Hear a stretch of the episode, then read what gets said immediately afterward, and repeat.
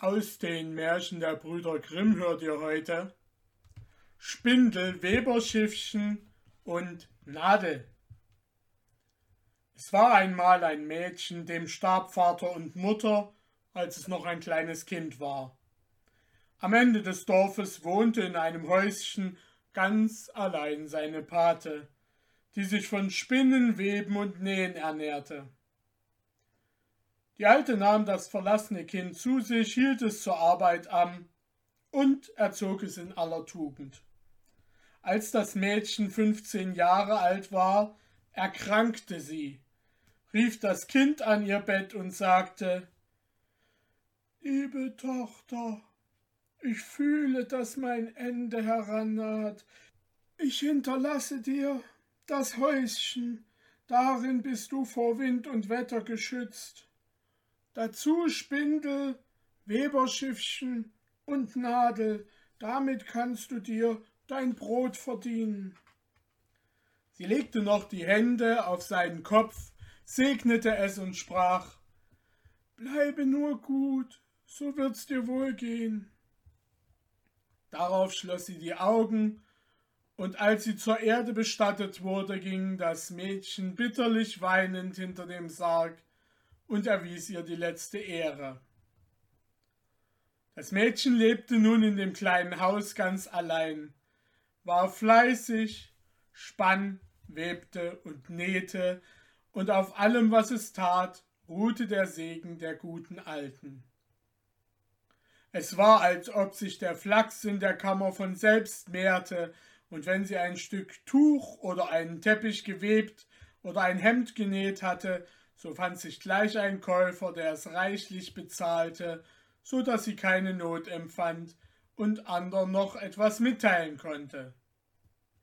Um diese Zeit zog der Sohn des Königs im Land umher und wollte sich eine Braut suchen. Eine arme sollte er nicht wählen, und eine reiche wollte er nicht. Da sprach er, die soll meine Frau werden, die zugleich die ärmste und die reichste ist. Und als er in das Dorf kam, wo das Mädchen lebte, fragte er, wie er überall tat, wer in dem Ort die reichste und ärmste wäre. Sie nannten ihm die reichste zuerst, die ärmste, sagten sie, wäre das Mädchen, das in dem kleinen Haus ganz am Ende wohnte. Die Reiche saß vor der Haustür in vollem Putz, und als der Königssohn sich näherte, stand sie auf, ging ihm entgegen und neigte sich vor ihm. Er sah sie, sprach kein Wort und ritt weiter. Als er zu dem Haus der Armen kam, stand das Mädchen nicht an der Türe, sondern saß in seinem Stübchen. Er hielt das Pferd an und sah durch das Fenster, durch das die helle Sonne schien, das Mädchen an dem Spinnrad sitzen und emsig spinnen.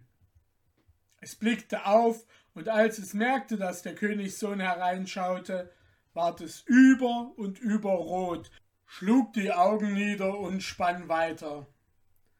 Ob der Faden diesmal ganz gleich ward, weiß ich nicht, aber es spann so lange, bis der Königssohn wieder weggeritten war. Dann trat es ans Fenster, öffnete es und sagte Es ist so heiß in der Stube. Aber es blickte ihm nach, solange es noch die weißen Federn an seinem Hut erkennen konnte. Das Mädchen setzte sich wieder in seine Stube zur Arbeit und spann weiter. Da kam ihm ein Spruch in den Sinn, den die Alte manchmal gesagt hatte, wenn es bei der Arbeit saß, und so sang es vor sich hin. Spindel, Spindel, geh du aus, bring den Freier in mein Haus. Was geschah? Die Spindel sprang ihm augenblicklich aus der Hand und zur Tür hinaus und als es vor Verwunderung aufstand und ihr nachblickte, so sah es, dass sie lustig in das Feld hineintanzte und einen glänzenden goldenen Faden hinter sich herzog. Nicht lange, so war sie ihm aus den Augen verschwunden. Das Mädchen, da es keine Spindel mehr hatte, nahm das Weberschiffchen in die Hand, setzte sich an den Webstuhl und fing an zu weben.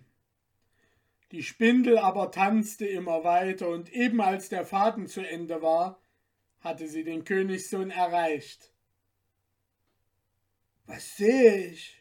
rief er. Die Spindel will mir wohl den Weg zeigen, drehte sein Pferd um und ritt an dem goldenen Faden zurück. Das Mädchen aber saß an seiner Arbeit und sang Schiffchen, Schiffchen, webe fein, für den Freier mir herein. Alsbald sprang ihr das Schiffchen aus der Hand und sprang zur Türe hinaus. Vor der Türschwelle aber fing es an, einen Teppich zu weben, schöner als man je einen gesehen hat. Auf beiden Seiten blühten Rosen und Lilien, und an der Mitte auf goldenem Grund stiegen grüne Ranken auf. Darin sprangen Hasen und Kaninchen, Hirsche und Rehe streckten die Köpfe dazwischen, oben in den Zweigen saßen bunte Vögel, es fehlte nichts, als dass sie gesungen hätten. Das Schiffchen sprang hin und her, und es war, als wüchse alles von selber. Weil das Schiffchen fortgelaufen war, hatte sich das Mädchen zum Nähen hingesetzt. Es hielt die Nadel in der Hand und sang Nadel, Nadel, spitz und fein, macht das Haus dem Freier rein.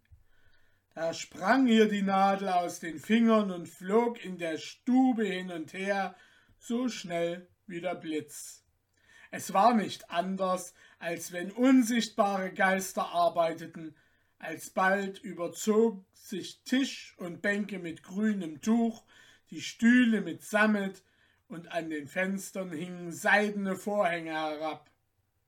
Kaum hatte die Nadel den letzten Stich getan, so sah das Mädchen schon durch das Fenster die weißen Federn von dem Hut des Königssohn, den die Spindel an dem goldenen Faden herbeigeholt hatte. Er stieg ab, schritt über den Teppich in das Haus herein, und als er in die Stube trat, stand das Mädchen da in seinem ärmlichen Kleid, aber es glühte darin wie eine Rose im Busch. Du bist die Ärmste und auch die Reichste, sprach er zu ihr. Komm mit mir, du sollst meine Braut sein. Sie schwieg, aber sie reichte ihm die Hand. Da gab er ihr einen Kuss, führte sie hinaus, hob sie auf sein Pferd und brachte sie in das königliche Schloss, wo die Hochzeit mit großer Freude gefeiert ward. Spindel, Weberschiffchen und Nadel wurden in der Schatzkammer verwahrt und in großen Ehren gehalten.